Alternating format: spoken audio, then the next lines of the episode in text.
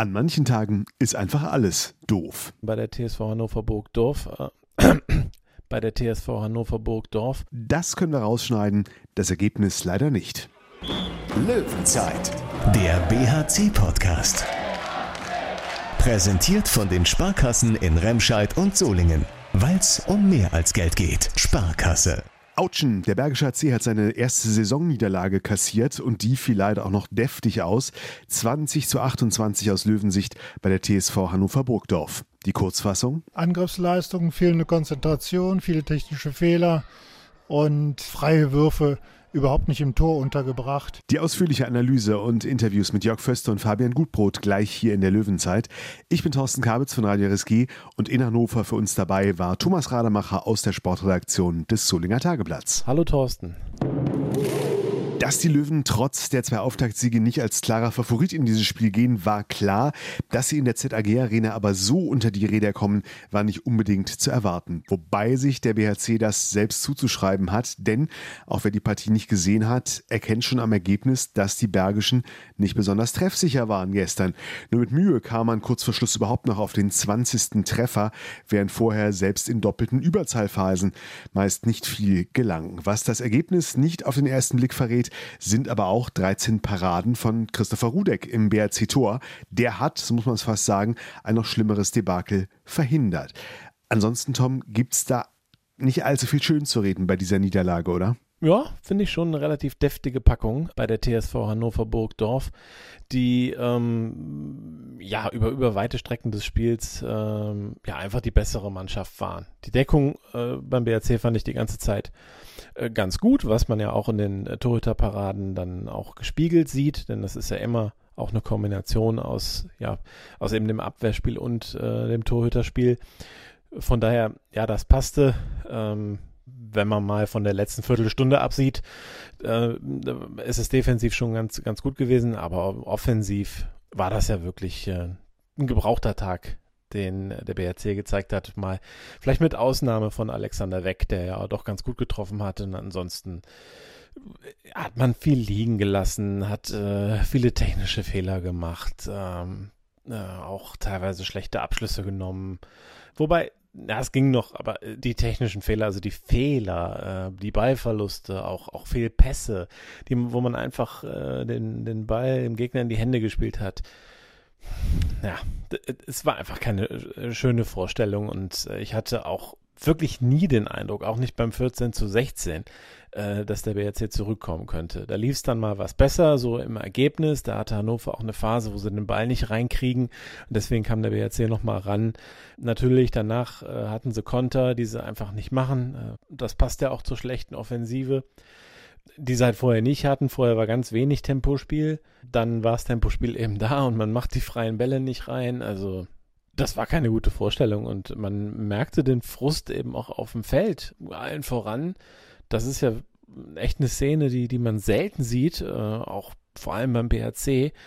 Da hat der David Schmidt einen Foul an der Mittellinie begangen und äh, das Foul hat eine Qualität gehabt, da musste ich nochmal dran erinnert werden, dass es diese Möglichkeit der Bestrafung gibt, nämlich die sogenannte blaue Karte ist das im Handball.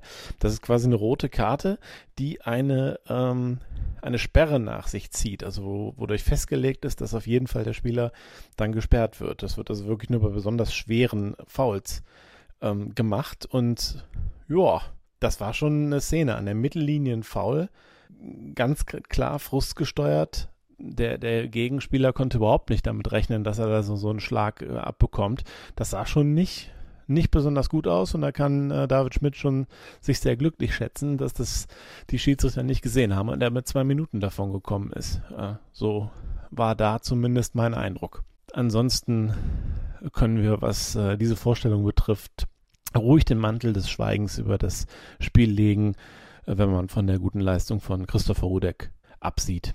Ja, wobei ich neben Christopher Rudek schon auch nochmal von dir bereits erwähnten Alexander Weck mit hervorheben würde, den wir beim letzten Mal nach dem Hamburg-Spiel hier bereits gelobt haben. Der hat, finde ich, wirklich über den Sommer hinweg nochmal zugelegt, traut sich auch mal Verantwortung zu übernehmen, während die erste sechs die Routiniers auf dem Feld mit Boomhauer, Dai, Arnissen oder Gutbrot gestern meist eher blass blieb. Alexander Weck am Ende mit sechs Treffern, auch bester BRC-Torschütze. Bei Fabian Gutbrot blieb der Zähler diesmal auf Null. Wie der Kapitän sich und uns die Niederlage erklärt, das hören wir jetzt. Rudelfunk. 2028 äh, hier in Hannover war ein Spiel, in dem offensiv wirklich wenig ging.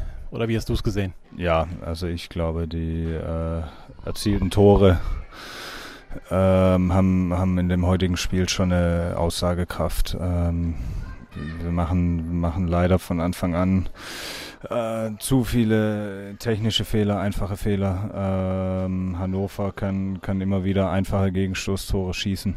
Ja, und insgesamt ähm, schaffen wir das, schaffen wir das dann äh, in der zweiten Halbzeit äh, auf minus zwei, glaube ich, ranzukommen, ähm, mit einer wirklich guten Angriffsleistung und sind dann eigentlich in unserer, unserer besten Phase in dem Spiel. Ähm, ja, und trotzdem äh, schaffen wir es schaffen es nicht, äh, das zu drehen, das äh, Momentum völlig auf unsere Seite zu, zu bringen. Und dann ist es natürlich schwer, dann von diesem Hoch dann äh, ja, irgendwie wieder, wieder Zugriff zu bekommen und dann im Prinzip ein zweites, drittes Mal äh, das Spiel drehen zu wollen. Das haben wir, haben wir nicht geschafft und das liegt, äh, glaube ich, hauptsächlich an unserer schlechten Angriffsleistung. Abwehr, ähm, dann über die komplette Distanz in Ordnung. Ähm, also gegen Tote, Christopher Rudek hat ja auch, kann man ja überhaupt nichts sagen, hat ja auch äh, viel weggenommen. Ja, ich glaube, bis auf die, auf die letzten zehn Minuten ähm, haben wir wirklich eine gute Deckungsleistung äh, in Verbindung mit äh, Christopher Rudek. Ähm, leider schaffen wir, schaffen wir das nicht, äh, mit ins Angriffsspiel zu transportieren. Dann hast du gesagt 14, 16, ihr wart so ein bisschen am Drücker. Dann wirklich einfach das Problem, dass ihr die freien Chancen dann nicht äh, reinmacht und Domenico Ebner dann eben die freien hält? Oder mh, fehlte da auch emotional was bei euch? Nee, fand ich nicht. Also in der Phase waren wir, waren wir äh, voll drin im Spiel, minus zwei. Äh, Hannover nimmt eine, nimmt eine Auszeit und wir spielen eigentlich gut. Wir spielen uns immer, immer äh, freie Chancen raus äh, und treffen dann einfach nicht. Ähm, und das wäre so ein Moment gewesen, wo, wo das Spiel komplett hätte kippen können. Ähm, deswegen meinte ich, in unserer besten Phase ähm, ist es im Prinzip Hannover, die sich, die sich absetzen. Ähm, ja, und dann ist es, ist es natürlich schwer, äh, dann nochmal da oben äh, einen oben drauf zu setzen. Dämpfer ist es ja wohl 2028. Ähm, ganz gut, dass es dann direkt am Donnerstag weitergeht, um mit einem Heimspiel dann ja auch ja, mit den Emotionen äh, aus der Halle für euch kommend. Ja, also natürlich, das ist jetzt äh, momentan äh, schwer und auch noch, auch noch weit weg, weil ähm, ja, so eine, so eine äh, hohe Niederlage tut natürlich immer doppelt weh, ähm, zumal wir nicht, nicht das äh, aufs, aufs Parkett gebracht haben, was wir, was wir uns vorgenommen haben. Ähm, aber wie gesagt, wir, wir werden jetzt auch wieder bis, bis Donnerstag trainieren und äh, werden dann versuchen, Stuttgart zu Hause zu schlagen. Alles klar. Danke dir. Gerne. Ja, da war schon ordentlich Frust zu hören. Ne? Verständlich, denn irgendwie haben es die Löwen nicht geschafft, die Fehler, die in der ersten Halbzeit schon da waren, wo es eher Glück war, dass Hannover nicht weiter weggezogen ist, die hat man auch in der zweiten Hälfte nicht richtig abgestellt gekriegt. Und auch die Auszeiten von Trainer Sebastian Hinze konnten nicht so richtig wachrütteln. Wie BRC-Geschäftsführer Jörg Föste das erlebt hat, das erfahren wir jetzt im Interview mit Tom. Jörg Föste bei mir, 2028. Ähm, ja, schon ein Dämpfer, ne? Ja, ein ungewöhnliches Resultat, wenn man vor allen Dingen die Torhüter-Statistik zur Rate zieht. Also ich habe 12 zu 12 Paraden gezählt und dann minus 8. Da weiß man im Prinzip auch ganz schnell, woran es gelegen hat. Angriffsleistung. Angriffsleistung, fehlende Konzentration, viele technische Fehler und äh, natürlich auch freie Würfe überhaupt nicht im Tor untergebracht. Äh, insbesondere die Gegenstöße und die freien Würfe von außen waren heute dafür äh, hauptverantwortlich, ähm, dass das Ergebnis so deftig ausfiel. Und auch so ein paar, ja, ich sag mal, vielleicht emotionale Missschläge. Ähm, man hat bei 5 zu 6, äh, hatte ich irgendwie das Gefühl, naja, äh, Hannover könnte deutlich früher, deutlich höher führen, schon bei 5-6. Ähm, und dann gab's, war doppelte Überzahl BHC. Und anstatt dann eben den Ausgleich zu machen, steht es kurz darauf 5-8. Das tut natürlich weh, wenn man mit zwei Mann mehr auf dem Feld ist. Ja, ganz recht. Also ähm, man kann im Prinzip äh, äh sagen, wir haben uns heute mehrere Löcher gegraben und das letzte Loch, äh, das war dann zu tief. Ähm, wir haben uns dann wieder reingekämpft in der zweiten Halbzeit haben da auch eine starke Phase gehabt, aber dann die äh, Gelegenheiten nicht genutzt.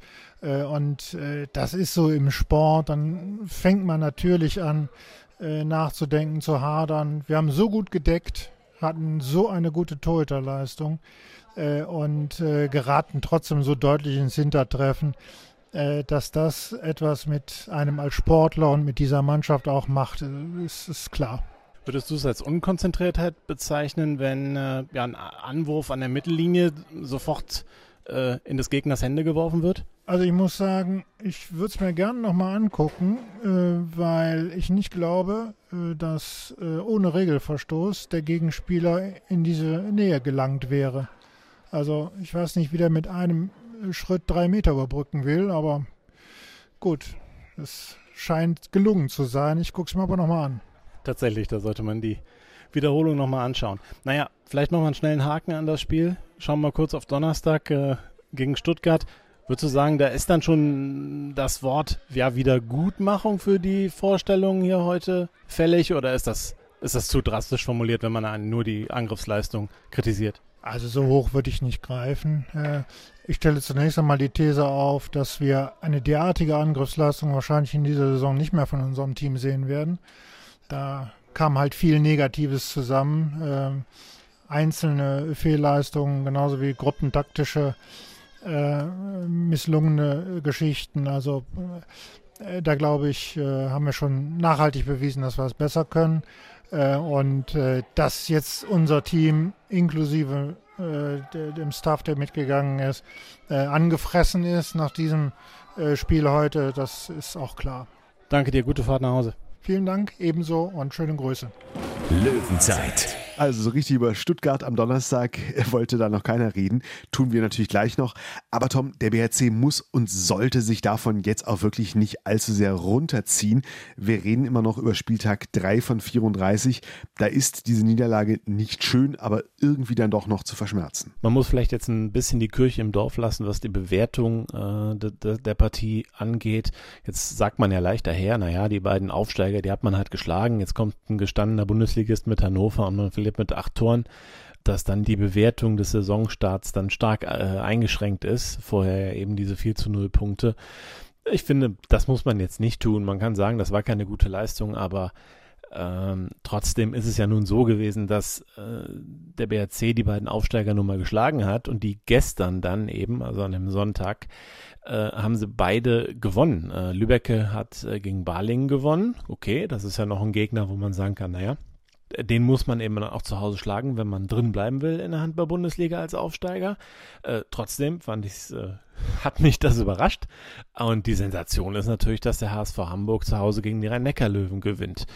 Naja, da kann man sich als BRC schon mal zurücklehnen und sagen, naja, sind ja interessante Ergebnisse, ist uns jetzt eben hier nicht passiert äh, zum Auftakt. Von daher ein guter Saisonstart ist es natürlich mit den 4 zu 0 Punkten weiterhin und äh, jetzt hatte man mal ein schlechtes Spiel und äh, die Hoffnung ist groß, dass man im zu Hause mit den eigenen Fans im Rücken gegen äh, Stuttgart direkt am Donnerstag äh, ja, dass die Scharte wieder auswetzen kann und vielleicht dann äh, da eben dann auch zwei Punkte holt. Stuttgart ist sicherlich auch keine keine Übermannschaft in dieser Saison. Ich bin da ganz ganz zuversichtlich. Magst du diese Zuversicht denn auch in Zahlen ausdrücken? Naja, wenn ich wieder tippen soll, dann würde ich sagen, äh, ein bisschen defensiver 27 zu 25 für den Bergischen HC. Na, da bin ich diesmal ein bisschen zuversichtlicher und glaube, dass der BHC schon eine Reaktion zeigen will und den Angriffsturbo einschaltet, sodass da ein 30 zu 26 draus wird.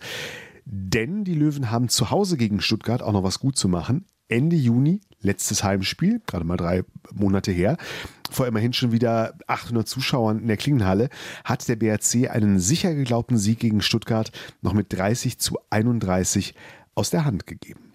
Das soll nicht nochmal passieren. Stuttgart übrigens bisher in dieser Saison mit erst zwei Spielen, beide allerdings gegen schwere Gegner verloren. Mit vier Unterschied gegen Magdeburg und mit sieben Toren weniger gegen Frisch auf Göppingen. Etwas frischer könnten die Stuttgarter am Donnerstag allerdings sein Vergleich zum BRC, denn die Schwaben hatten kein Spiel jetzt am Wochenende. Aber auch der BRC kann diese englischen Wochen inzwischen etwas entspannter oder zumindest besser vorbereitet angehen als früher, dank des eigenen Trainingszentrums, wie uns Sebastian Hinz ja zum Saisonauftakt nochmal bestätigt hat. Man kann in die Halle, man kann samstags rein, sonntags rein, vormittags, das wird äh, über einen Monat geplant und ähm, das sind ideale Bedingungen dann für die Spieler natürlich sehr, sehr kurze Wege. Wir können äh, diese Pflegegeschichten in der Physiotherapie auf kurzem Weg äh, immer wieder in Anspruch nehmen. Ähm, ich glaube, dass sich das vor allen Dingen auf, auf lange Sicht auszahlen wird, an Verletzungsquote, äh, an der Fitness der Spieler, äh, dass wir jetzt alles an einem Ort haben. Also Donnerstag 19.05 Uhr, der Bergischer C gegen TVB Stuttgart. Für mich sieht diese Anwurfzeit ja immer noch wie ein Tippfehler aus, 19.05 Uhr. Aber das Fernsehen hat so gewollt, hat uns Jörg Föste ja hier in Folge 2 dieser Saison erklärt. Wir haben ähm, äh, die Situation bei Sky gesehen, äh, dass ähm, dieser Vorlauf eine halbe Stunde als zu lang erachtet worden ist, äh, der ja normalerweise Donnerstag von 18.30 bis 19 Uhr ging. Man hat bei Sky dann beschlossen, das auf 20 Minuten zu dampfen, also 10 Minuten zu reduzieren äh, und ist dann mit den Vorprogrammen in eine Situation gekommen, dass man um 18.45 Uhr beginnen möchte. Das ist deswegen die krumme Zeit, die etwas äh, schwer nachvollziehbar zu sein scheint, aber das ist halt senderbedingt. Nur gut, aber das ist das Schöne an diesem Podcast. Ne? Den kann man zu jeder beliebigen Zeit hören, zurückspulen oder mit anderen teilen. Vielen Dank fürs Reinklicken. Wir wünschen einen guten Start in die Woche. Danke, Tom. Bis zum nächsten Mal. Wir hören uns. Löwenzeit, der BHC-Podcast.